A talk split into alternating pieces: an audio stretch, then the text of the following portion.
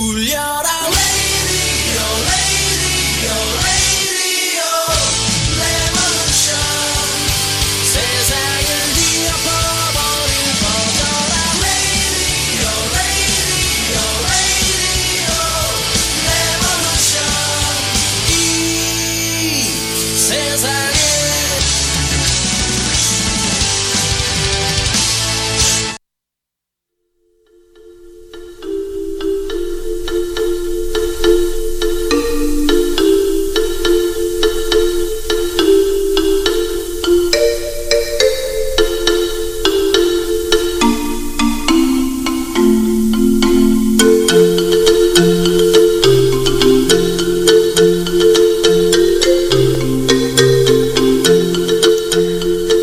여름이면 생각나는 아, 냄새 그리고 추억. LA 친구님께서 주신 아, 오프닝 사연 읽어드릴게요. 여름이면 하루살이 모기들과 뒤섞여 놀던 그때 그 냄새 그 기억. 아름답고 따뜻했던 느낌. 동네의 형들하고 두발 자전거 배우느라 낑낑대다가 드디어 타게 된 그 순간 어, 아빠 자전거 빌려 타고 온 동네를 누비며 그때 나는 꼬마였지요. 지금도 그 순간의 마음을 잊지 않고 꼬마들을 바라봅니다. 올 여름은 유독 덥고 길어서 더욱 옛 생각이 나요. 초저녁에 씁니다 하시면서요. 연 라이너스의 아, 라이 라이너스의 연 어, 신청해 주셨는데 어, 요거 연을 자전거로 바꾸면은 딱 맞, 맞는다 하셨어요. 네, 첫 곡입니다. 오랜만에 들어요. 연 라이너스요.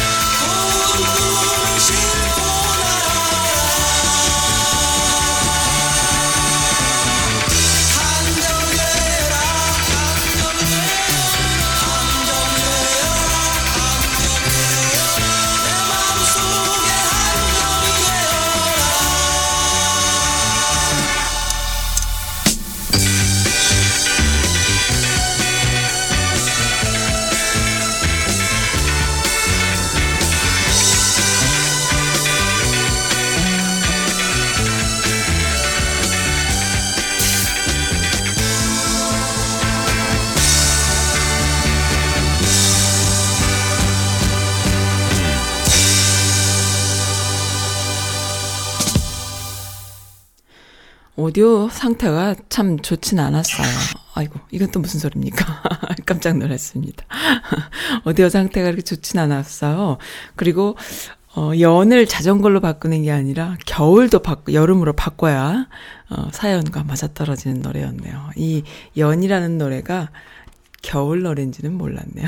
연은 겨울에 날리죠? 보통 겨울에 날립니다. 어, 감사드려요. LA 친구님. LA 친구님과 데빗 오님께서 선스라드에 각별한 애정을 어, 보내주셨습니다. 그, 제가 지난주 동안에 휴가 간다고, 방송 펑크 내고 휴가 간다고 했더니, 어, 네. 소정의 그 후원금 가서 잘 쉬다 오라고 보내주셨어요. 아, 너무나 감사드립니다. 선즈라디오에 좀 거는 기대가 있으신 것 같아요. 어, 좀 제가 어떤 것을 원하고 어떤 일을 하고 싶어 하는지 조금 읽으신 걸까요? 아니면은 매일매일 이렇게 일주일에 네 번 생방송되는 에피소드를 인조이 해주시고 계셔서, 어, 그러신 걸까요? 훌륭한, 어, 분들 같다는 생각을 했습니다. 너무 감사드려요. 네, 지난주에 저는 휴가를 다녀왔어요. 어, 피츠버그 근처로 다녀왔습니다. 펜실베 니아죠? 어, 참 즐거운 시간이었어요. 너무너무 좋았습니다. 많은 그 친구들과 이웃들과 그리고 가족과 함께하는 좋은 시간이었어요. 그리고 제가 갔던 곳은 제가 막 이렇게 계획해서 간 건 아닌데 친구들 따라서 갔더니 어 굉장히 좋은 도시에 가게 됐어요. 그 존스타운이라고 피츠버그 옆에 있는 존스타운이라는 곳인데 거기는 굉장히 역사적인 곳이더라고요. 전 그 도시가 다운타운을 가보니까 도시가 다 굉장히 역사적이에요. 뭐든지 다 100년이 다 넘었어요. 다 넘은 건물들인데 1880 몇 년도인가요? 86년도인가요? 한, 어, 100 몇십 년 전이죠. 그때 그 굉장히 그 큰 댐이 잘못 공사가 됨으로 해서 무너져서 거기가 완전히 수장되는 그런 일이 있었다고 해요. 그래서 보통 한국 같으면요, 그런 일이 있으면은 거기가 이렇게 망가지거나 다시 재건을 하더라도 더 멋있게 신빙으로 멋지게 재건을 하겠죠. 어, 그런데 이들은 그, 그대로, 어, 있었던 것을 그대로 재건을 한과 동시에 거기를 다 박물관을 만들어요. 그 도시를. 그래서 어른들 박물관, 애들 박물관 해가지고 박물관이요. 그 flood 박물관이 잔뜩 있더라고요. 전부 다 flood 박물관이에요. 그러니까는 홍수가 난 것에 대한 박물관이죠. 어, 아이들 박물관을 갔더니 댐이 어떻게 해서 무너져서 어떻게 집들이 어, 잠기는지 이런 거를 갖고 놀 수 있는 시뮬레이션 할 수 있는 그런 시설도 다 있고요. 그리고 물이 어떻게 순환해서 어떻게 우리가 쓰는지 이런 거를 테스트하고 또 수도 배관 같은 거를 퍼즐처럼 맞추고 이렇게 놀 수 있는 어린이 박물관도 있더라고요. 그리고 이제 그 책이며 사진이며 뭐 기념품이 다 그 백수십 년 전에, 백삼십사, 백사십 년 전, 백삼십 년 전, 어, 그때의 그, 어, 홍수 난 것을, 어, 기념하고, 어, 그 기념이라기보다 뭐라고 해야 됩니까? 역사로 인정하는 것이죠. 그래서 그것을 그대로 뭐 하다못해 머그컵 하나까지 다, 어, 그렇게 제작을 해서 사람들과 함께 공유하는 그런 내용을, 어, 진짜 막 엄청 체험을 하고 왔어요. 참 그게 사고방식이 한국 사람들과 참 달라요. 뭔가 좀 실수라던가 부끄러운 일이 아니면은 후회스러운 일이 생기면은 없었던 걸로 싹 지우고 새로 더 근사하게 짓는 것이 한국 사람들의 특징이 아닐까 싶기도 해요. 그런데 어 그것을 그대로 뭐 백수십 년 된 그 성당이 얼만큼 물에 잠겼었는지를 사진으로 다 일일이 찍어서 그걸 스크랩해서 이렇게 책으로 만들고 그다음에 큰 현수막으로 제작해서 붙여놓고 그리고 어 그걸 또 우리가 이렇게 시뮬레이션 할 수 있게 만들고 그리고 지금 내 눈앞에 또 진짜로 그때 그 성당이 어 아주 오래된 낡은 성당이지만 그걸 또 볼 수 있게 해, 돼 있고 뭐 이런 것들이요 참 어 좋아요. 음, 역사가 그대로 있기 때문에 아이들한테 공부가 되고, 그러면 아이들이 거기서 그런 것을 보다 보면은, 아, 댐이라는 것이 이런 거구나. 이렇게 해서 잘못되면은 이런 일이 벌어지는구나. 그리고, 어, 이렇게 가지고 놀 수도 있고 또 이렇게 기억이 될 거 아닙니까? 그럼 나중에 아이들이 나중에 커서 어 댐이란 건 그런 거야. 잘 쓰면 좋지만 잘못되면은 이렇게 큰 피해를 당할 수 있는 거야 라는 걸 또 알 수 있을 거 아닙니까? 그 참 어, 참 대단한 거예요. 그래서 아, 좀 배워야 되겠다. 그런 생각이 들었습니다. 네, 그러는 사이에 한국에서는 뭐 말도 못하는 일들이 벌어졌잖아요. 일본의 그 정말 또라이 같은 행동들. 가만 보면요. 이유가 당장 뭐 예를 들어서 어저께 어, 친구랑 둘이 티각티각 싸웠어. 그래서 오늘 보복을 하는 거야. 뭐 이런 거면은 이해를 하겠어요. 근데 이미 박근혜 정부, 박, 이명박 정부 때 있어 왔던 일을 갑자기, 어, 또라이들처럼 정말 그 외교 하시는 분들과의 그 회의에서 말도 안 하고 눈을 내리깔고 먼 산만 보는 그런 변태적인 사이코적인 그런 행동들을 한두 사람이 하는 것이 아니라 다 같이 그렇게 천편일률로 한다는 거는 그들의 정신 세계가 문제가 있다라고 보고요. 그들의 깊은 정신 세계 속에는 무엇이 있냐면은 굉장히 한국 사람들을 비하하고 어, 무시하는 것이 있는 거예요. 근데 사람이 생각해 보세요. 미국 살면서 여기도 인종차별이 있는 나라지만, 백인들이도 있고, 뭐, 다 인종차별이 있지만, 그 많은 사람들 사이에 인종차별이 정말 심한데 티를 안 내는 사람들이 있잖아요. 겉으로는 티를 안 내지만 속으로는 완전히 깔보고, 무시하고, 그들이 어떤 행동을 해도 노코멘트 하고, 그리고 뭐 짐승처럼 대하고 하는 사람들이 있을 수 있죠. 그런 식인 거예요. 그러니까 지들이 뭐라고 일본인들이 뭐라고 같은 아시안인데 일본인들이 뭐라고 한국 사람들을 그런 식으로 집단적으로 어 그렇게 마치 따돌리듯이 어 그런 인종차별을 한다는 인종차별도 아니야. 그냥 민족차별이라고 해야 될까? 근데 그게요. 백인들은 무슨 자, 자기들이 우월해서 정말 뭐 잘나서 뭐, 어, 옛날엔 니네들이 나의 노예였는데 뭐 이런 차원에서 비롯된 거라면 뭐 그럴 수도 있어요. 어, 예를 들어서 뭐 자기는 정말 너무너무 잘났고 뭐 잘 먹고 잘 살았고 제국주의에서 빵빵하게 잘 살았고 귀족이었고 그리고 니네들은 나의 노예였었는데 지금 세상이 바뀌어서 니들이 나한테 지금 이렇게 대드냐? 뭐 이런 차원으로 하는 거라면 옛날에 한국도 왜 양반과 상놈 어 천민 개념이 있을 때니까 뭐 그럴 수도 있어요. 그건 열등감이라기보다는 그 과거에서 못 벗어나는 거거든요. 그 열등감이기보다는 그 좀 고루한 거죠. 미련한 거고 세상이 바뀐 것을 모르고 어 바보여서 그런 거니까 그거는 뭐 개개인의 문제일 수도 있고 그런데 이 일본인이 한국인을 무시하는 태도는 그런 것과는 달라요. 그거는 그 열등감에서 비롯된 거다. 이렇게 생각이 들어요. 그러니까 자기네가 가지고 있지 못한 것에 대한 열등감. 그리고 어떻게 해서든지 뺏지 않으면 더 큰 것을 이루지 못하는 그 열등감. 근데 문제는 굉장히 쉽게 들여밟고 갈 수 있을 것 같은 한국인데 그게 안 되는 거예요. 자기네들이 중국이던 저 넓은 대륙으로 진출하는 데 있어서 한국이 정말 살짝 들, 들여밟을 수 있을 것 같았던 거지. 계속. 벌써 어 몇백 년간을 그런데 그게 안 되는 거예요, 한국이. 그러니까는 그거를, 야, 니네 진짜 대단하다. 응? 어떻게 우리 일본 제국주의를 그렇게, 응? 그거 하냐. 할 수 있어야 되는데 그게 안 되니까 무조건 무시하는 방식이 되게 잔인하고 극악하고, 어, 사이코적이고, 어, 좀 그렇다라는 거. 일제시대 때그 만행, 난징 대학살이라던가, 그 다음에 그 관동 대지진 때에, 그리고 뭐, 그 징용, 그다음에 위안부 이런 사람들의 그 피해들을 이렇게 보면요. 단순히 그냥 전쟁 때에 있, 있었던 일과는 조금 다르지 않습니까? 너무 잔인하죠. 그 유태인 학살하고도 또 달라요. 그들은 그들도 좀 문제가 아주 많은 사이코적인 그런 것이긴 했지만 그것과 또 다르게 어 일본 고유의 그런 특징이 있다 이렇게 보는데요. 아, 그렇게 잔인할 수 있다라는 게 참 놀라운데 한국 사람들은요.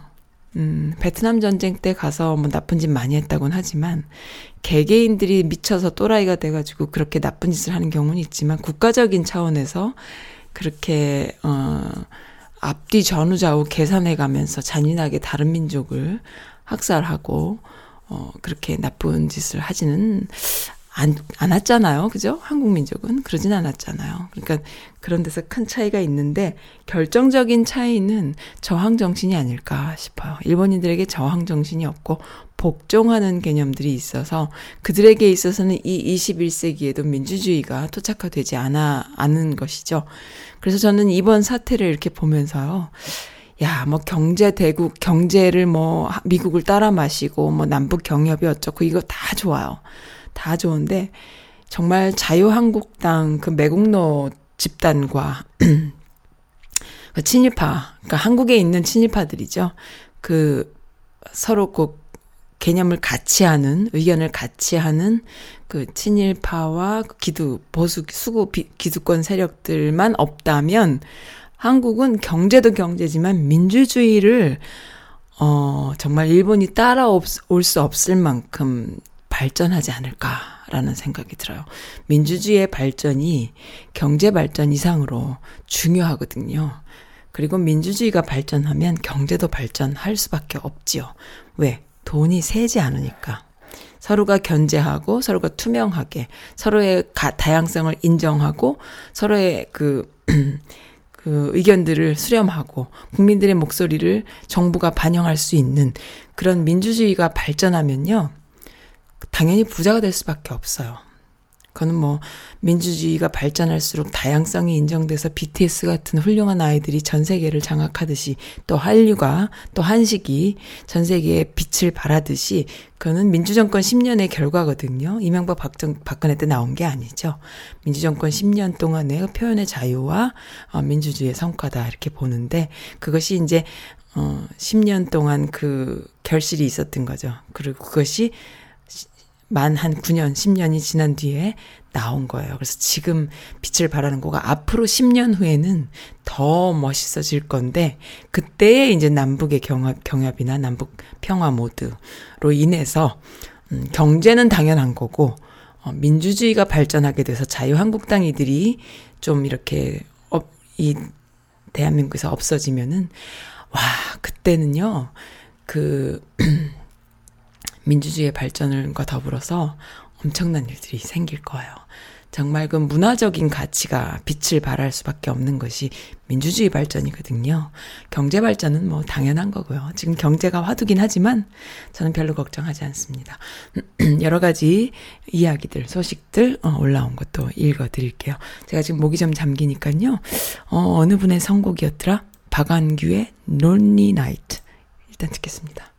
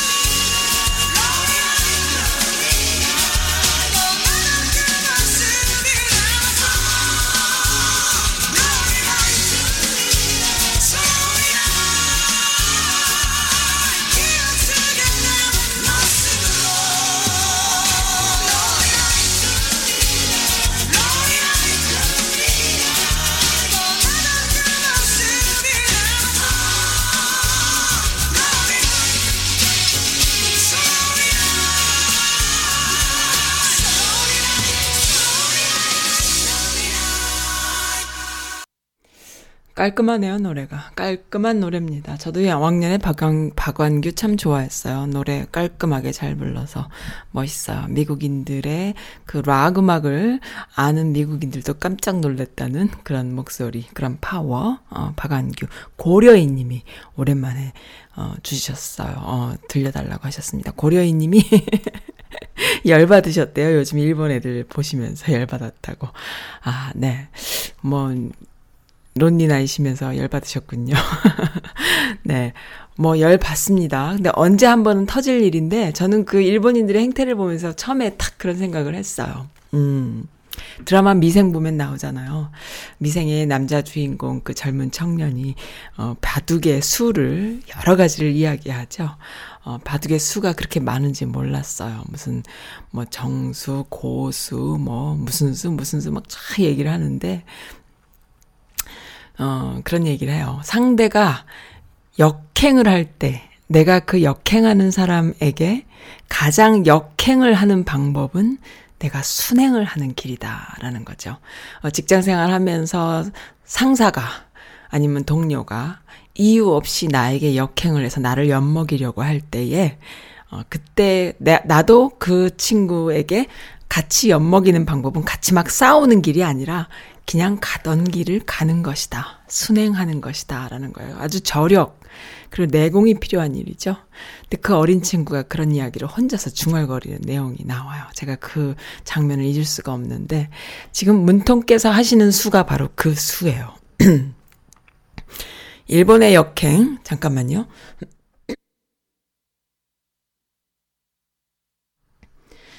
일본의 역행이 갑자기 뭐 아까도 말씀드렸듯이 어저께 너랑 나랑 같이 싸우는 바람에 오늘 열받아서 어 뭐 물건 안 팔아 이런 차원이 아니잖아요. 오래된 얘기고 언젠가는 터질 일인데 그것을 문통한테 화풀이 하는 거거든요. 근데 그 역행이 갑자기 어 정말 뚱딴지 같이 일어났어요. 그럴 때 너 왜 그래? 어? 너 나한테 왜 그래? 너 네가 그러면 나는 이렇게 할 거야. 이런 것은 같이 싸움밖에 안 되거든요. 그러니까 내공을 발휘하셔서 순행을 하시는 거예요. 순행을 하시는 건 뭐냐면 어 네가 그러는 방식은 옳지 않다. 그러니 언제든지 다시 대화의 장으로 나와라. 나는 어 너의 너와 대화할 의향이 있다라는 것을 명확히 하심과 동시에 어 너의 이러한 행동으로 인해서 벌어지는 모든 어그 힘들어 힘들어지는 여러 가지 일들은 다 너의 책임이다라는 이야기를 하는 거죠. 그렇게 해서 책임을 확실하게 어, 명료하게 이야기를 하심과 동시에 어, 주변에 많은 국제사회의 그 동조를 구하고 그리고 나는 갈 길을 가는 거예요. 어떻게 가느냐? 네가 그렇게 함으로 인해서 나한테 오는 피해를 최소화하기 위해서 방어책을 쓰는 것이죠. 그러니까는 만약에 뭐 음.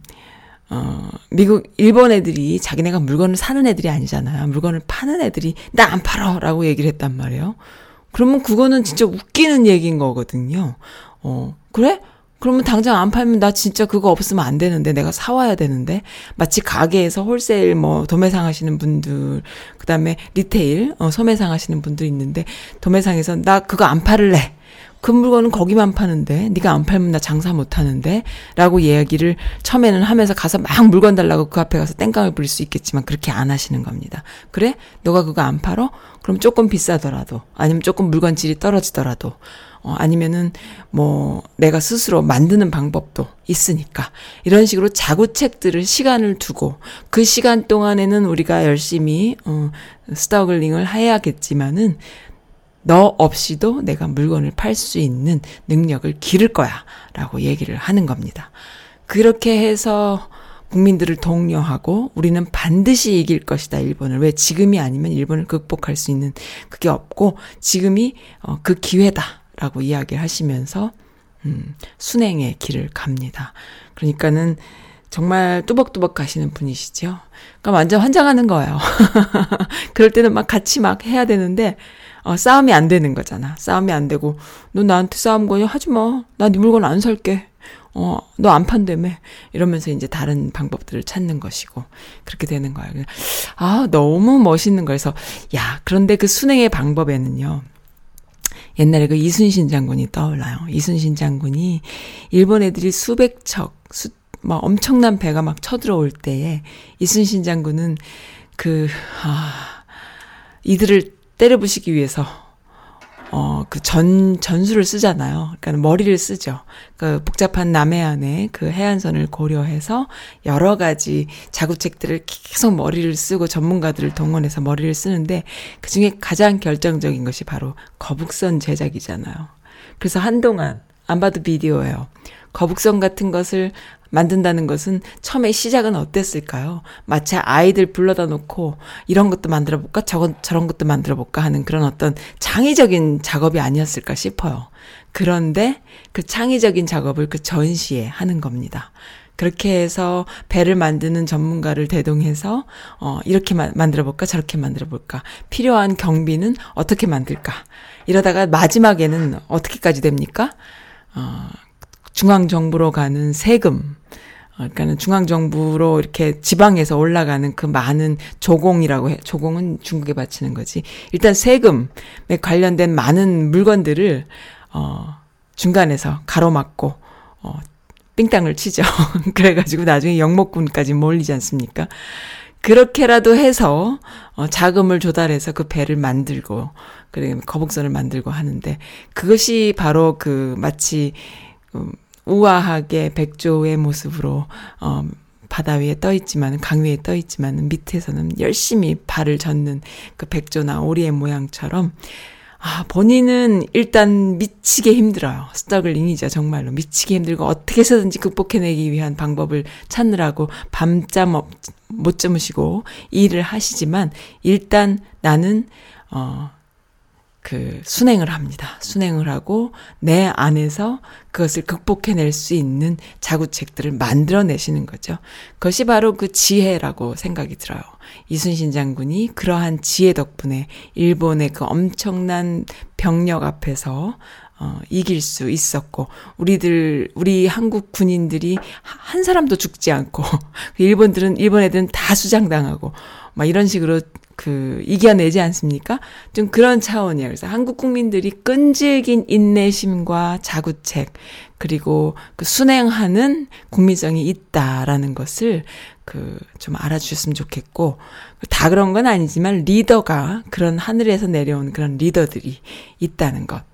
참, 그, 대단합니다. 그 세종대왕 때, 그리고, 어, 이순신 장군 때, 그리고 지금의 그, 어, 문재인 정권을 보면은 참 억울하게 100년 전에 돌아가신 수많은 독립운동가들요. 정말로 그러한 순행의 그 인내심과 지혜를 가지고 있었음에도 불구하고 어, 오히려 빨갱이로 몰려 죽임을 당한 많은 독립운동가들, 친일파들에 의해서 매도당하고 비뚤어진 역사 속에서 아직까지도 어, 힘든 이러한 그 국내 현실 속에서 그것을 타개해 나갈 수 있는 어, 아주 좋은 기회다, 저력이다 생각하는데 덕분에 감사한 일이에요. 정말 토착 왜구들, 일본 어, 잔재 세력들 엄청나게 쏟아져 나오고 있습니다. 너무나 커밍아웃 잘하고 있죠. 사실은 저는 옛날부터 알고 있었지만은 일반 국민들이 오, 정말 토착 왜구네라고 얘기할 만큼의 그, 음, 그런 그 기사들은 요즘에 많이 쏟아져 나오잖아요. 네, 너무 잘 된 일 같아요. 그래서 좀 더 인내심을 갖고 그리고 그 문정권을 지지하는 것이 얼마나 중요한 일인지를 단순히 정치적인 이슈가 아니라는 거죠. 처음부터도 그랬습니다. 노통이 돌아가시고 그랬을 때부터도 어, 아는 사람들은 다 아는 것이 무엇이냐 하면은 어, 노무현 정권이라는 사람이 무슨 진보 어쩌고 국민으로부터 나온 그 다음에 좀 이렇게 그 인격적으로 멋있는 사람 이 정도 차원으로 해석해서는 부족하다. 한국 현대사가 어 그렇게 해석해서 그 사람을 지지하고 지지 안 하고 할 수 있는 그런 역사가 아니라는 것을 좀 알아주셨으면 좋겠어요. 그러니까 저는 이번에는 그런 생각도 들어요. 일본인들 특히나 토착 외구 나경원이나 뭐 황교안 같은 그런 토착 외구 자유한국당 친구들께서 맨날 그 내년 4월이 총선임에도 불구하고 그렇게 삽질을 열심히 할 수 있는 그 자부심은 어디서 나오는가? 어, 내년 4월에 완전히 다 싹쓸이 될 텐데, 싹쓸이 된, 되면 안 될 텐데도 그렇게 계속해서, 어, 그, 친일적인 망언을 일삼는 데에는 뭔가 그 믿어온 게 있는데 그 믿어온 뭐냐면은 결정적인 프로젝트가 있다고 저는 믿습니다. 뭐냐면은 그 내년 4월에 총선 때 자기들이 그, 그런 식으로 계속 행동하면 다 떨어지거든요. 국민들한테. 떨어지는데도 불구하고 친일 문제는 국민의 그, 그 바닥에 있는 저, 그 국민, 그 한국 국민들 누구한테나 있는 거기 때문에 그거 건드리면은 자기들 표 다 떨어지는데 자꾸만 그렇게 하는 데에는 뭔가 믿어온 게 있는 것 같아요. 그, 그 믿어온 프로젝트가 무엇일까? 저는 뭐가 있다고 봐요. 문통이 예를 들어서 무슨 말씀 하나 하면은 또 꼬투리 잡아서 또 탄핵 어쩌고 하고, 일본의 그 후원을 받아서 또 한번 시끄러운 시츄에이션을 만들지 않을까 저는 그런 생각을 하거든요. 아, 그래서 항상 지켜드려야 되고, 그리고 조심해야 된다. 살얼음을 걷는 상황이다. 이렇게 생각을 하고요. 그리고 지금 이 순간에 가장 중요한 것은 남북의 경협, 경협 이 가장 중요하죠. 그러니까는, 어, 강대국들의 그, 그 허락, 그리고 도움이 없이는 남북이 경협이라던가 남북 평화 모드가 어려운 상황이어서 계속 미국이라던가 주변 강대국들한테 동의를 구하고 어 이렇게 계속 그 대화를 이끌어내는 그런 문정권을 여지껏 보아왔다면 지금 일본이 저지른 이러한 비상시국 경제 비상시국에서 감사하게도 미국이나 어, 트럼프 같은 경우에는 누구를 중재한다는 등, 누구 편을 든다는 등, 뭐 일본 니네 잘못했어, 니네 그러면 안 돼라고 얘기를 한다면 그것이 미국의 지도하에 미국의 판이 돼 버려서 어, 남북 경협이 또 살짝 그 힘들어질 수 있는데 그거에 대한 코멘트를 하지 않아요. 왜? 일본과 미국은 사실은 어 같이 가거든요. 같이 가는 부분이 굉장히 많고 서로 그 내연 관계 같은 그런 관계이기 때문에 겉으로는 무슨 정의의 편인 양, 평화의 편인 양 떠들지만 뒤에서는 일본과 미국은 굉장히 친근한 관계고 아베 정권과도 어 많이 그런 것이 이해관계가 있는 관계이기 때문에 그것을 뭐 미국이 중재요? 웃기지 말라 그래요. 중재 절대로 안 해줍니다. 미국은 그것과 동시에 어 thank you 중재하지 말아주세요. 중재 안 한다면은 어, 그러면은 우리는 자구책을 쓸 명분이 생기는 것이죠. 니네들이 아무런 중재도 안 하고, 어, 일본의 저런 행동에 대해서 아무런 그거 안 한다면, 그럼 나는 내가 알아서 해야지. 니네가 아무것도 도와주지 않는데, 라는 어떤 명분을 갖게 되는 것이죠. 공식적으로. 그랬을 경우에 이제 북한과 그런 경협을 하는 것이 어떨까. 아주 좋은 호기다. 이렇게 생각하는데, 그것을 또 문통께서, 어, 네. 좋은 호기인 것과 실제로 그렇게 가능해지는 것과 또 차, 차이가 있잖아요. 가능해지도록 또 열심히 일하신다. 이렇게 봅니다. 문, 그, 김문수가 그런 말 했잖아요. 어, 친일은 나쁜 거고 반일은 좋은 겁니까? 라는 질문을 했는데, 그건 뭐 이제 알았습니까? 그걸 무슨 그런 질문을 합니까? 그걸 몰랐어요? 초등학교부터 다시 갔다 오세요. 아, 네, 그렇습니다. 그리고 봄이 맘님께서 뉴욕에, 여름에 뉴욕에 오신다고요? 저랑 만날까요? 하셔서 저도 뉴욕에 가고 싶다란 말씀을 드렸거든요. 아마 8월, 그 아이들 방학 끝나기 전에 8월 중으로 뉴욕에 짧은 여행을 한번 할 것 같은데, 봄이 맘님 언제 가실지요? 저랑 날짜 한번 맞춰봐요. 만날 수 있을 것 같아요. 저는 자유의 여신상에 꼭 다녀와야 되거든요. 우리 아이가 거기 가고 싶어 해서. 네, 그렇습니다. 그리고 러비장님께서 써님의 에피가 없어서 심심해요 하시면서 중독됐어요 라는 메시지 주셨어요. 러비장님은 좀 그러실 것 같아요. 러비장님, 아, 너무 감사드립니다. 러비장님은 페이스북에서 저와 친근하게 지내시는 분이에요. 아, 그리고 또 페이스북에서 재밌는 일이 있었어요. 제가 러비장님 덕분에 페이스북 메신, 메신저를 항상 열어놓거든요. 그래서 페이북 메신저를 많이 쓰, 이렇게 러비장님과 함께 많이 쓰는 편이에요. 그리고 그분 말고도, 러비장님 말고도 한 두 분 정도와 더 이렇게 하는데, 어, 요즘 제가 그 페이스북으로 많은 이웃들, 이웃 맺기를 많이 이렇게 됐어요. 그래서 많은 분들과 교류를 하게 되다 보니까 어떤 분이 막 이렇게 메시지를 영어로 막 보내는데 한국계예요. 한국계 남자분이에요. 근데 어 한국 어 2세 정도 되는 것 같은데 막 메시지를 보내는데 어뭐 사기꾼인 거죠. 사기꾼. 그래서 아 요즘은 한국계 어 한국계 사기꾼들이 이렇게 많구나라는 걸 제가 좀 알게 됐습니다. 네. 참 조심하셔야 돼요. 어, 페이스북 하시면서 어, 메신저. 저 같은 사람은 속아 넘어가지 않지만, 어, 순수하신 분들, 또 순진하신 분들, 마음이 따뜻하신 분들이 더 사기당할 수 있습니다. 네, 참 재밌는 일이 있었답니다. 아, 네. LA 친구님, 데빗 오님, 감사드려요. 제가요, 그, 어, 지난주 동안 방송 안 했더니만은 조금, 그, 게시판도 조금 썰렁하고요. 게시판 읽어드릴게요. 해피해피님께서 또 펌질해 주셨습니다. 노통처럼 비주류라고 털세, 텃세할 수도 없고 어떡하지요? 라는 글인데요.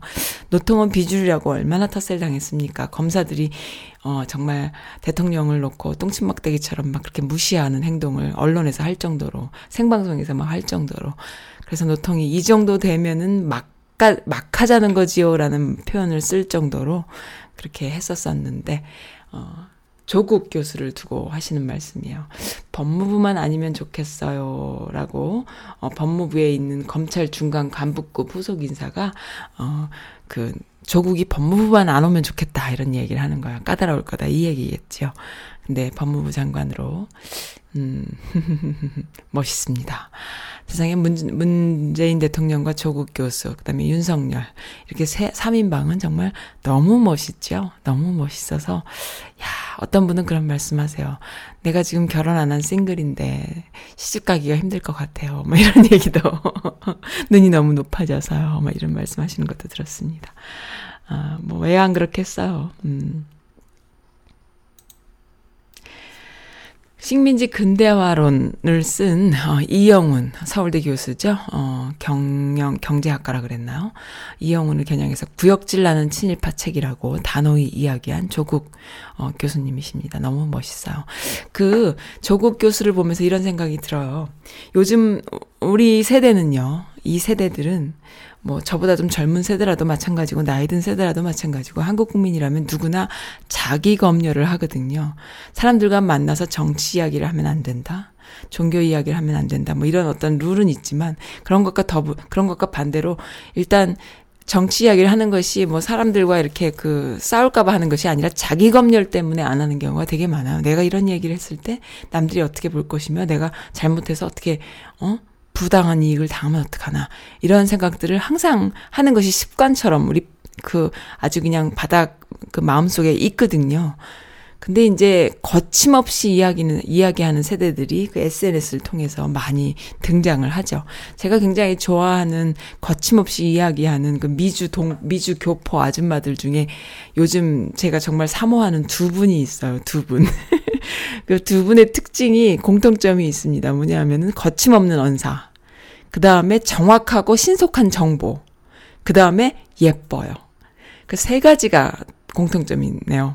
너무 예쁜데 그게 이제 약간의 그 트레이드가 되는 것 같아요. 그러니까 흉내내는 인간들이 있지만 절대 따라올 수가 없어요. 왜 흉내내봤자 그게 이들의 그, 어, 그 개념 브레인을 따라갈 수가 없는 거야. 근데 이들의 그 개념 브레인과 정보력이 얼마나 멋있는지 정보가 좀 됩니다. 그리고 예쁜데 항상 셀카를 찍어요. 셀카를 찍어서 자신들의 그 예, 미모를 과시합니다. 그래서 다른 사진보다는 일단 셀카를 찍어요. 너무 예뻐요. 너무 예쁜데 항상 똑같은 사진이지만 어, 항상 너무 예쁩니다. 예뻐서 일단 승 먹어줍니다. 그 다음에 이제 정확한 정보, 굉장히 빠른 정보를 올리죠. 어, 정말 정확해요. 그래서 이런 정보들은 어디서 나나 싶을 만큼 정확하고 빠른 정보들이 있어요. 그리고 이제 거침없는 언사를 하거든요. 자신감이 있기 때문에 거침없사를 거침없는 언사를 하는 거예요. 그러니까는 언사라기보다 그 거침없는 글을 쓰는 거죠. 자기 검열을 하지 않아요. 그러니까 자기 검열이라고 한다면은 오히려 상대방들이 잘못 어, 가짜 뉴스라던가 잘못된 어떤 그런 걸로 어, 소송을 건다거나 이런 차원에서 그 자기가 이길 수 있을 만큼의 정보를 쓰는 거지 그 이외에는 자기 검열을 크게 하지 않아요. 그러니까는 그 비굴하지 않은 거죠. 비굴하지 않고 어 하고 싶은 얘기를 다 하는 그런 두 명의 여성분을 제가 아주 요즘 너무 좋아서 팔로잉을 하는데 어 아주 그 미국에 사는 미주 교포 여성분들 제가 사모하는 미주 교포 여성 커뮤니티의 여성분들로 대변되는 그런 멋진 분들이다 이렇게 생각돼요. 근데 아무튼 그게 이제 요즘 SNS에 그 트레이드예요. 네, 그, 어, 그, 아무튼, 선도하는 멋진 모습인데 남성분들은 그런 건 못해요. 여성이기 때문에 해요. 그리고 젊고 이쁩니다. 이쁜데 똑똑하고 개념이 너무 많고 아는 것도 너무 많고 어, 그래서 이분들에게는 뭐, 일본 그 불매도 따로 필요 없어요. 이미 해왔기 때문에. 어, 뭐, 사실은 저도 좀 그렇긴 한데. 어쨌든, 어, 그렇습니다. 그런데, 어, 그런 분들의 글을 보면요. 자기 검열을 크게 하지 않고 너무나 다이렉트로 이야기를 해요. 그러니까는 그, 직접 만나서 이야기한다거나 오프라인상에서 대화를 하면은 너무나 젠틀하고 너무 지적이고 너무 멋있는데 SNS 상에서 이 그, 어, 우리가 알고 있는 그, 음, 적폐 세력들을 향한 그, 그 지탄은 아주 냉혹하게, 아주 그냥 정확하게, 그리고, 어, 정보를 바탕으로 한 그 비판을 뭐 말도 못하게 하죠. 이런 분들 너무 좋아하거든요.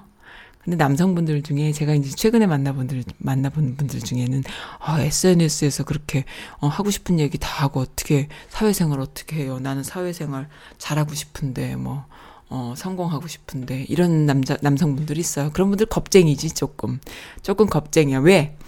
미국 사회에서도 살다 보면요. 미국 사회는 어 그래도 여기는 한국 그 짧은 지난 100년 사회처럼 뭐 빨갱이로 어 손가락질 당한다거나 뭐 국, 끌려가서 무슨 뭐 고문을 당하거나 이런 역사는 아, 없잖아요. 그렇기 때문에 좀 달라요. 많이 다른데 이들이 그 정치적인 아니면 사회적인 자기의 그 생각을 이야기하는 것은 훨씬 더 거침없이 이야기하거든요. 근데 이제 그 그것이 이제 쌓여 나가고 세대가 이렇게 지나가면서 훨씬 더 자기의 그 의견을 더 거침없이 이야기하고 어 설, 남을 설득할 수 있는 수준의 그런 것들을 하는 것이 훨씬 더 점수를 받죠. 어, 멋진 사람으로 학교 교육도 마찬가지고 자기 의견을 잘 이야기하는 것이 그런데 한국 사회는 이 맛도 내 맛도 아닌 말하지 않고 꿍하니 어 있어야만 어 가능한 사회였던 거죠. 자기의 이야기를 거침없이 이야기하면은 그 문제가 있는 사람으로 오해를 받고 그랬습니다. 그러니까는 참 신기한 것이 참 그 아이러니예요. 이것도 저것도 아니게 가만히 있으면 회색 분자라고 빨갱이 아니면 아니지 뭐 흰색 아니면 검정색 양 양쪽으로 이렇게 두 가지 이거 아니면 저거 이런 논리 속에 살면서도 또한 이거 아니면 저거라는 표현을 하면은 어, 또 이렇게 불이익을 당하는 이런 그래서 아주 그, 그 안에서 항상 그 짓눌려 있는 자기 표현을 할 수 없는 그런 문화 속에 있다 보니까 사람들이 자기 표현을 할 것도 없이 아무 생각이 없는 사람들도 많고 많이 있습니다. 그런데 아, 앞으로는 그러지 않을 것이다. 그래서 거침없는 자기 표현이 훨씬 더 분명하고 선명하고 어, 그 솔직하고 그리고 그 구린데가 없이 살 수 있는 방식이 아닐까. 그래서 앞으로는 좀 그러지 말아줬으면 훌륭한 어떤 자신의 그 능력이라던가 컨텐츠가 있는 분들, 어, 자신의 의견을 좀 소신껏 말하는 그런 삶을 좀 살았으면 좋겠다 싶어요. 근데 어쨌든 저는 그 여성 두 분 되게 좋아하거든요. 어, 이름도 말씀해 드릴 수는 있는데 많은 분들이 아실 거예요. 근데 그 두 분, 어, 미국에 계신 동포분들입니다. 여성분들이에요. 어, 너무 좋아합니다. 저도 좀 그렇게 살고 싶은데 딱 한 가, 한 가지가 안 돼요. 셀카로 사진 찍는 건 안 됩니다. 그분들은 너무 젊고 이뻐.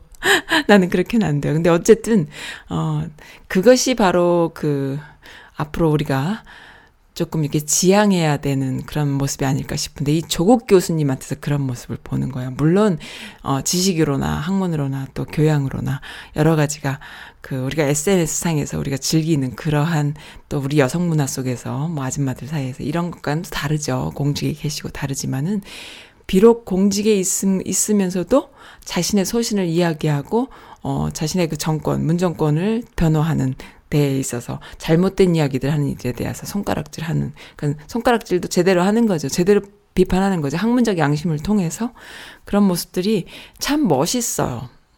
너무 멋있어서 옛날에 노, 노무현 정권 때는 유시민이라는 서울대 그 주류, 뭐 그분이 그랬잖아요. 자기는 서울대 나온 사람이고, 어, 주류에 있는 386 학생운동, 또 어, 학생 운동했던 386 세대도 주류다라는 표현을 하면서 주류에 있는 사람으로서 노, 노, 노무현을 지지하고 싶었는데 라는 표현을 하면서 이제 그 수호신처럼 수호하는 사람처럼 했었지 않습니까? 이번에 문정권 문재인은 또 노무현하고 또 다르잖아요. 또 다른 분이시긴 하지만 어쨌든 그 조국이라는 어떤 정말 주류에서 나타난 어, 멋진 사람. 그래서 아마 해피해피님께서 써주신 글이 그런 내용이 아닐까 싶어요. 뭐냐 하면은 노통처럼 비주류라고 털새도 할 수 없고 조국 교수 너무 멋있어요. 이런 분들의 어, 말씀 한마디 한마디가 그 정말 참 중요하죠. 중요합니다. 게다가 또 왜 이렇게 멋있는지 완전 테리우스야. 어, 네. 그렇습니다. 정말 최고예요. 멋있어요. 그리고 해피맘님도 댓글 달아주셨습니다. 윤석열 사단 전진 배치. 네, 윤석열 총장의 검찰 요직의 특수통 전진 배치. 그러니까 윤석열이 그 자기 주변에 쫙 특수통들을 전진 배치했다. 이번에는 실패해서는 안 돼요. 제대로 해야 됩니다. 정말 바퀴벌레들 다 잡아서 어, 제대로 어, 해야 합니다. 정말 나라를 흔들고 좀 먹는 그 역사를 갉아먹는 쓰레기들 싹 좀 어떻게 했으면 좋겠네요. 네, 정말 이 문재인 정권 뭐 1년만 남았어도 좀 답답할 텐데 앞으로 그렇게 2년 반 정도 남았죠. 2년 어 아니야 3년 가까이 2년 3년은 좀 안 됐고 5월 언젠가요? 언제까지인가 모르겠네. 중간에 오셨으니까는 임기가 언제까지인지 모르겠네. 어쨌든 3년 가까이 남았는데 그 사이에 저 지난 2년간 얼마나 많은 일을 했습니까? 그리고 그 어, 아, 앞으로 남아 있는 시간 동안에 그리고 그 다음 임기 때도 어, 국민들이 지켜드려야 된다. 라는 생각이 들어요. 그러니까 국민들이요, 냄비 근성이 아니고 너무나 질기게 투쟁하는 국민들이에요. 어, 이번에 다시금 느낍니다.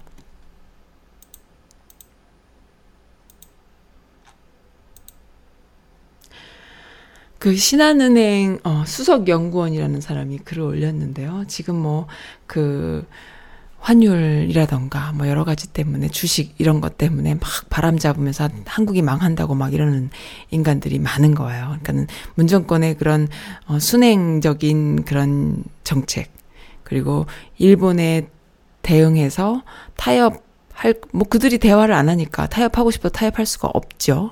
그러니까 그러한 방식에 대해서 쓰잘데없이 브레이크를 걸기 위해서 뭐 아베를 만나서 골프를 치라는 둥 이런 소리를 하지, 하지를 않나. 아베를 만나서 협상을 하라는 둥 이런 말도 안 되는 소리를 하지를 않나. 근데 아베는 지금 자기가 터트려 놓은 그 폭탄을 어, 딱 터트리만 놓고 싹 숨었어요, 지금. 싹 숨어서 다른 사람들의 입을 빌려서 지금 딴소리만 하고 있는 상황인데, 그러니까 숨었다는 건 뭐냐면 첫 번째로는 더 이상의 대화를 하지 않겠다라는 의미이기도 하고, 그 다음에 어떤 변수들이 생겼을 때 다른 사람들의 입을 빌어서 다른 어떤 그 대화 코드를 만들겠다라는 무책임한 행동이기도 하고 그런 것이죠. 일단 폭탄은 지가 터트렸어요. 거기서 계속 본인이 앞에서 자신의 터트린 그 폭탄을 가지고 계속 대화를 한다면은 싸움이 더 커지겠지만 지가 뒤로 싹 숨었어요. 그러니까는 더 이상의 대화를 하지 않겠다라는 의미이죠. 일단 첫 번째로. 그리고 두 번째로는 어 어떤 다른 변수들이 국제사회에서 생겼을 때에 살짝 또 다른 식으로 어, 바꿀 수 있는 다른 사람들의 입을 빌려서 할 수 있는 그런 것도 되니까는 어, 영리한 건데 그게 그렇게 통하지 않습니다.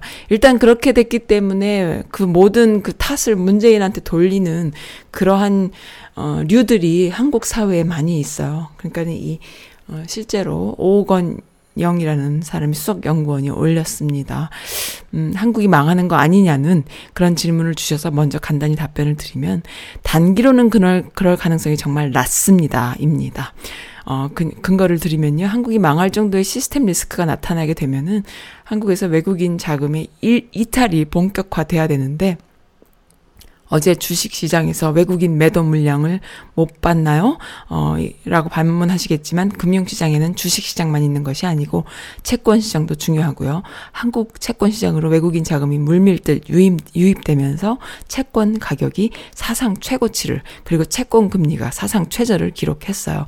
우리나라 환율이 1200을 넘으면서 한국 원화가 불안하다고 하시는 분들 계시겠지만 인도나 러시아, 남아공, 브라질, 어, 터키, 어, 리라화에 비교 비교하면은 글쎄요. 참고로 리라화의 경우는 몇 년 전만 해도 달러당 2리라였던 환율이 지금 6리라 정도까지 치솟고 있지요.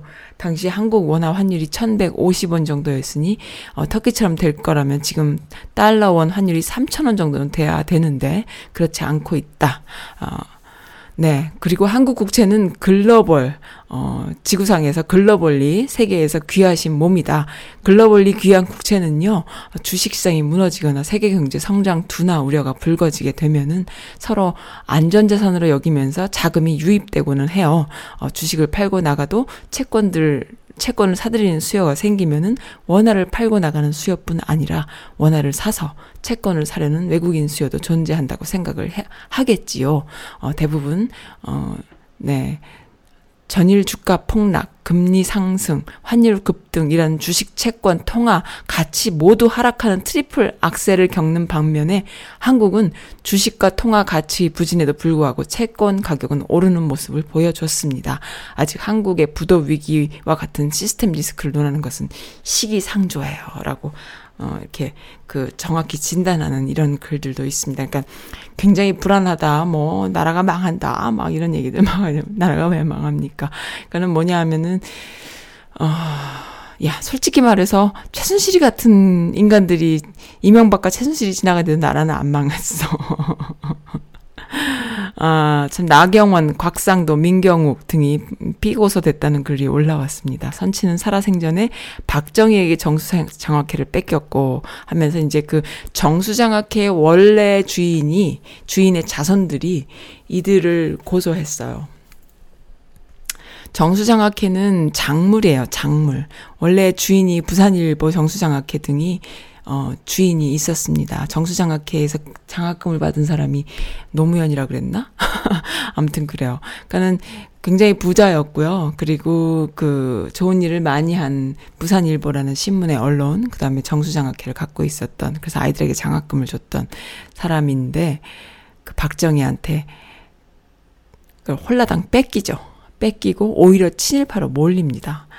아, 그, 동양척식 주식회사라고 있잖아. 일본 애들이 했던. 거기에 그 입사한 이 사장이 입사를 했었대요. 그것도 고등학교 성적에 따라 배정돼서 거기에 입사했는데 그것을 하나의 빌미로 마치 친일파라고 계속 몰, 모는데 사실은 박정희가 친일파잖아요. 그렇게 해서 지금 정수장학회는 여전히 박근혜의 소유이고 그로 인해서 영남 대학교까지 다어그 박저 박근혜가 먹게 되지요. 그래서 엄청난 부자가 됩니다. 친일파로 몰면서 어 재산도 뺐고 그랬는데도 오히려 자기네들 분리할 때마다 그 이들을 김지태라는 사람 정쟁을 위해 김지태 친일파 날조 김지태가 아마 그 사장인가 봐요. 그 부산일보 정수장학회 정수장학회 원래 주인인 거죠. 그그 그 사람을 친일파로 몰면서 자꾸 써먹는다 하면서 어 니네들이 친일파 아니냐. 유신 잔재인 정수장학회는 무시하고 그러니까 유신 때 박정희가 그 이 재산을 뺏어서 그러니까 훔친 거죠. 훔쳤다 그럴까요? 작물이에요, 작물. 그렇게 했거든요. 그러니까 그거에 대해서 이제 다시 내놔라 소리도 할할수 있을 뿐만 아니라 자꾸 그렇게 사자 돌아가신 분에 대한 명예훼손을 하는 것을 고소를 한다라고 유, 유가족들이 지금 어, 나타났습니다. 이것을 보면서 그런 생각이 들어요. 아, 정수장학회 문제가 이슈가 되겠구나라는 생각이 듭니다. 이거야말로 정말 억울한 일이거든요. 또 재밌는 이야기가 있어요. 안젤리나 졸리의 아들, 어, 매덕스 알죠? 입양아로 유명한 아이죠. 매덕스가 연세대의 생물학과에 어, 입학한다라는 이야기가 있네요. 어, 좋겠어요? 개인적으로 한국어를 계속 공부해 왔고, 다른 대학에도 합격했지만 연세대를 선택했다고 하네요. 음, 그래서 지금 안젤리나 졸리가 한국에 가 있나 봐요. 아들내미랑. 아, 좋겠어요.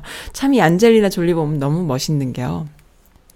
자세한 내용은 잘 모르지만 이 여자 진짜 멋있어요. 뭐냐 하면은 그 자신의 그 불행했던 과거, 젊었을 때 그런 불행했던 과거를 딛고 휴머니즘을 가지고 그 아름다운 여배우임에도 불구하고 여배우 생활을 하면서도 이 많은 아이들을 입양하고 낳고 키워서 엄마의 노릇을 하는데 남편이라고 어그 브래드 피트 같은 남편, 뭐, 뭐, 어떻게 해서 결혼을 했는지 난 그런 거 자세히는 모르겠어요. 근데 결혼을 해서 잘 살았는데, 이 남자 찌질하게 나오니까 바로 이혼하고, 버려버리고. 또 아이들을 이렇게 열심히 잘 키우는 모습. 아, 너무 멋있지 않습니까? 이런 여성이 정말 현대에는 필요하다. 이런 생각이 듭니다. 음, 네. 정말 멋진, 음, 그, 잠깐 이거 어디 갔지? 그 소녀상 되기 운동이라는 게 있었는데, 어, 아이치 트리엔날레 평화의 소녀상이 출품된 자체 기획전을 어, 중단했잖아요. 그러니까 일본에서 어 일본에서 이렇게 열리는 그런 기획전이죠. 그 아이치 트리엔날레라는 행사의 이벤트에 소녀상을 철거하는 일을 어 일본 애들이 하고 하니까는 사람들이 각자 자신들이 소녀상이 되는 그런 퍼포먼스를 하고 있다라는 기사가 있습니다. 너무 멋있지 않습니까? 네. 그리고 어, 한국 정부 믿음, 믿음직스러워요. 그, 일본의 그 수많은 방사능에 오염돼 있는 어, 수입품들을 방사능 수치를 그, 그, 검사할 뿐 아니라 수입 못하게 하는 것도 많이 있었는데 이번에 석탄재 함부로 못 들어 못 들어온다. 반경 나선 정, 정부. 일본 석탄재 함부로 못 들어온다고 딱. 옛날에 이명박 때 그 미국산 쇠고기. 그러니까는 우리들이 국민들이 화가 났던 건 그거거든요. 미국 애들도 먹지 않는 쓰레기 소고기를 이렇게 비싸게 사 갖고 와서 한국민들한테 마치 좋은 고기 양 파느냐. 거기에 아무런 그그 그, 어, 필터링이 없이 왜 그러느냐라는 이야기였어요. 뭐 그러면은 사람들이 그랬죠. 뭐 광우병이 걸리는 게 아니다. 뭐 광우병이 다 걸리냐 뭐 이런 얘기 하는데 그게 요지가 아니고요. 광우병이 걸릴 수 있을 뿐만 아니라 왜 남의 나라 국민들이 먹지 않는 쓰레기 소고기를 그렇게 사갖고 오느냐, 우리 국민들한테 배포하느냐거든요. 필터링 문제거든요. 검역이 중요한 것이죠. 국민들한테 국민들은 좋은 걸 먹, 먹을 수 있는 권리가 있는데 그렇게 마, 마구자기로 국, 그 정부 차원에서 어, 남의 나라 쓰레기를 소를 막 그렇게 사들 사들여 온다라는 것이 믿음직스럽지 않았기 때문에 반기를 든 것이었거든요. 상식이죠. 그리고 뭐 이명 박근혜 때는 더 뭐 박근혜 때는 뭐뭐 뭐 일본 그그 그 후쿠시마 이런 데 거 막 죄다 들고 뭐뭐 뭐 피쉬 이런 거 다 들고 들어오고 막 이래 가지고 참 뭘 믿고 먹어야 되나. 하다못해 미국에 사는 우리들도 일본산 피쉬를 안 먹는 것도 중요하지만 한국산 어 한국에서 온 그런 많은 그, 그 제품들도 어떻게 믿어야 되는지 모를 정도로 왜 어, 일단 일본 제품들이 한국으로 많이 들어가니까 그것이 어떤 식으로 돼야 되는지 몰라서. 근데 일단 한국에서 한국 정부에서 미국, 아, 일본에 있는 많은 방사능에 오염될 만한 수입품들을 이렇게 칼같이 검역하고, 그 다음에 검사하고, 그리고 수입 규제를 한다라는 것은 국민의 입장에서 굉장히 믿음직한 일이잖아요. 너무 좋아요. 너무 보호받는 느낌? 음, 국민들 참 좋으시겠어요. 그리고, 어, 정말 문재인 정권 들어서서 진짜 많은 일들을 했어요. 국민들을 위해서. 그래서 어떤 분은 그런 글도 올려주셨잖아요. 정말 문정권 아무것도 한 게 없어. 이것밖에 한 게 없어. 이것밖에 한 게 없어. 이것밖에 한 게 없어. 하면서 쭉 적어 놓았는데 너무너무 많은 글들. 그 중에 제 눈에 가장 띈 것은 뭐냐면 전기요금 폭탄. 어, 올해같이 더운 여름에, 어, 여기 미국에서는 저도 에어컨을 잘 틀고 살긴 하지만은, 한국은 조금만 에어컨 틀어도 막, 그 누진세 때문에 막 전기요금이 폭탄이 떨어진다고 계속 그 기사를 봤던 기억이 있는데, 올 여름에는 그 기사가 없네요. 작년 여름에는 그 JTBC 뉴스도 많이 봤고, 기사를 많이 봤는데. 그래서 이제 문통께서 그 누진세를 없애주신 것이요. 그 이명박도 그런 거 만들어 놨는데. 그래서 전기세가요, 공장들이라던가 기업한테는 너무나 싼데, 일반 개개인 전기료는 누진세 때문에 너무 비싼 거예요. 그래서 그런 말도 있죠? 그 삼성 이건희 집에는 이건희와 이재용이 사는 집에는 어, 공장 기업 쪽에 전기를 쓰기 때문에 엄청나게 전기를 써도 누진세가 없다. 근데 일반 그 아파트에 사는 서민들한테는 조금만 에어컨을 켜도 누진세 때문에 뭐 몇백만 원이 나온다 이런 얘기가 있었는데요. 그거를 없애 주셨습니다. 그렇게 해서 미국처럼 기업들이 오히려 비싼 전기료를 내고 서민들 어 일개 개개인의 그 가정 들은 어 누진세 같은 것이 없이 좀 싼 가격에 전기를 쓸 수 있게 그렇게 어 하는 것이 정상 아닌가 싶어요. 음. 근데 뭐 미국도 전기료가 싸진 않지만 어쨌든 어 아무래도 집의 규모나 뭐 여러 가지가 다 다르니까 비교 절 절대적으로 비교하는 건 불가능한데 어쨌든 그런 뉴스가 없어졌다는 거 아주 수많은 이슈들 중에 그참 감사한 일이죠. 그리고 어 가난한 사람들 그리고 그 나이 드신 노약자, 어, 또 어린 아이들을 위한 그런 복지 혜택이 많이 늘었는데 그것을 또 이제 자한당의 나경원 같은 경우에 그걸 싹 다 깎아먹은 그런 또 이슈들이 또 올라오곤 했습니다. 네, 선즈라디오가 휴가 끝나고 돌아와서 줄기차게 이런 이슈들만 주는데 어, 이런 이슈들이 다 올라와 있는 걸 어떡하겠어요. 제 그 웹사이트에 또 가볼게요.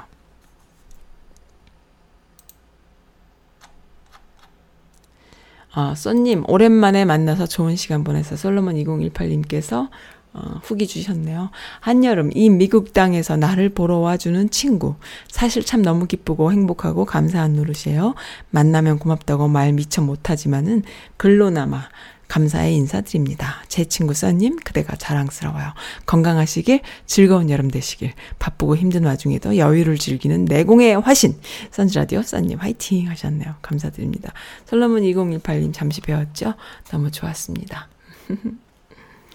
네, 그리고, 아, 네.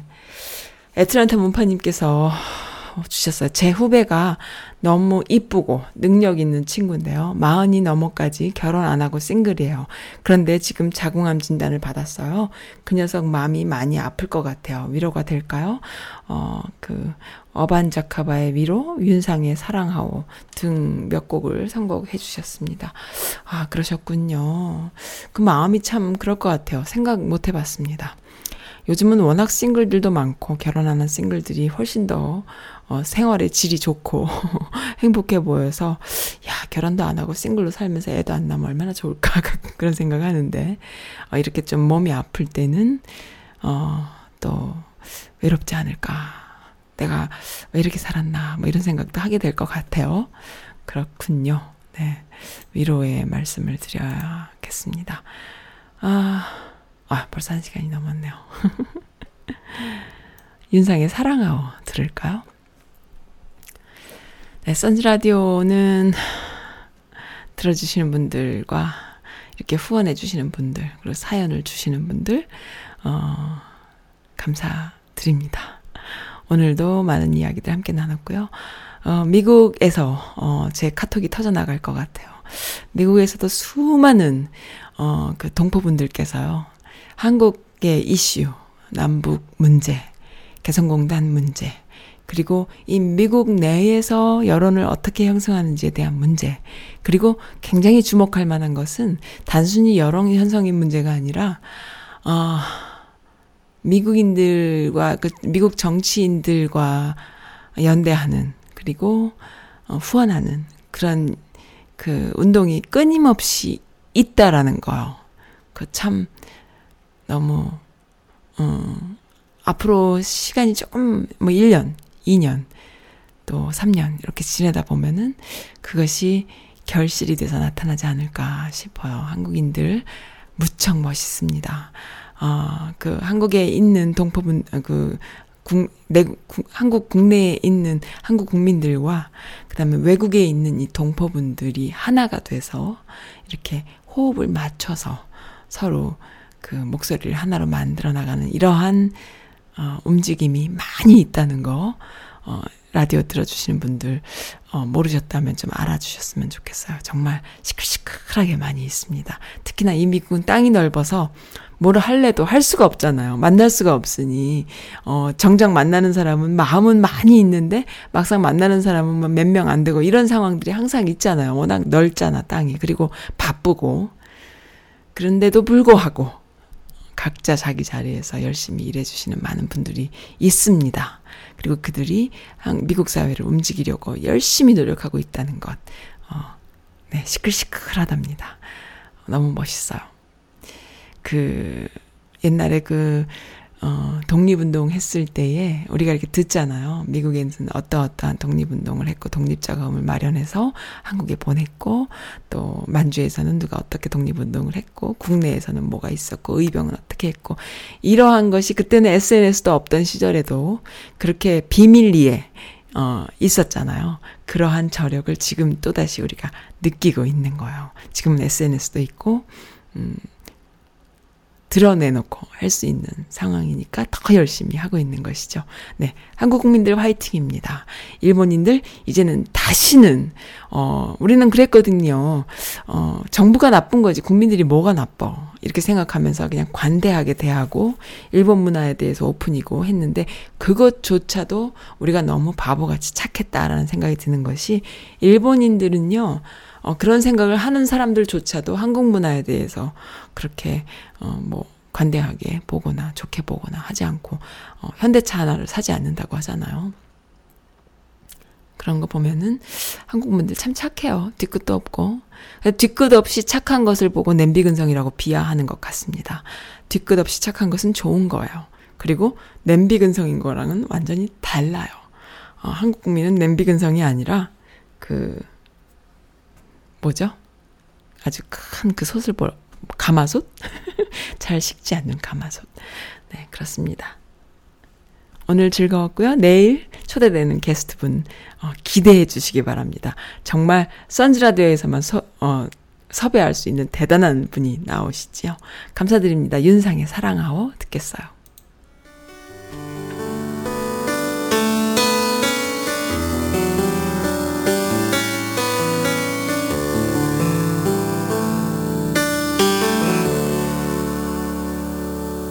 그대 사랑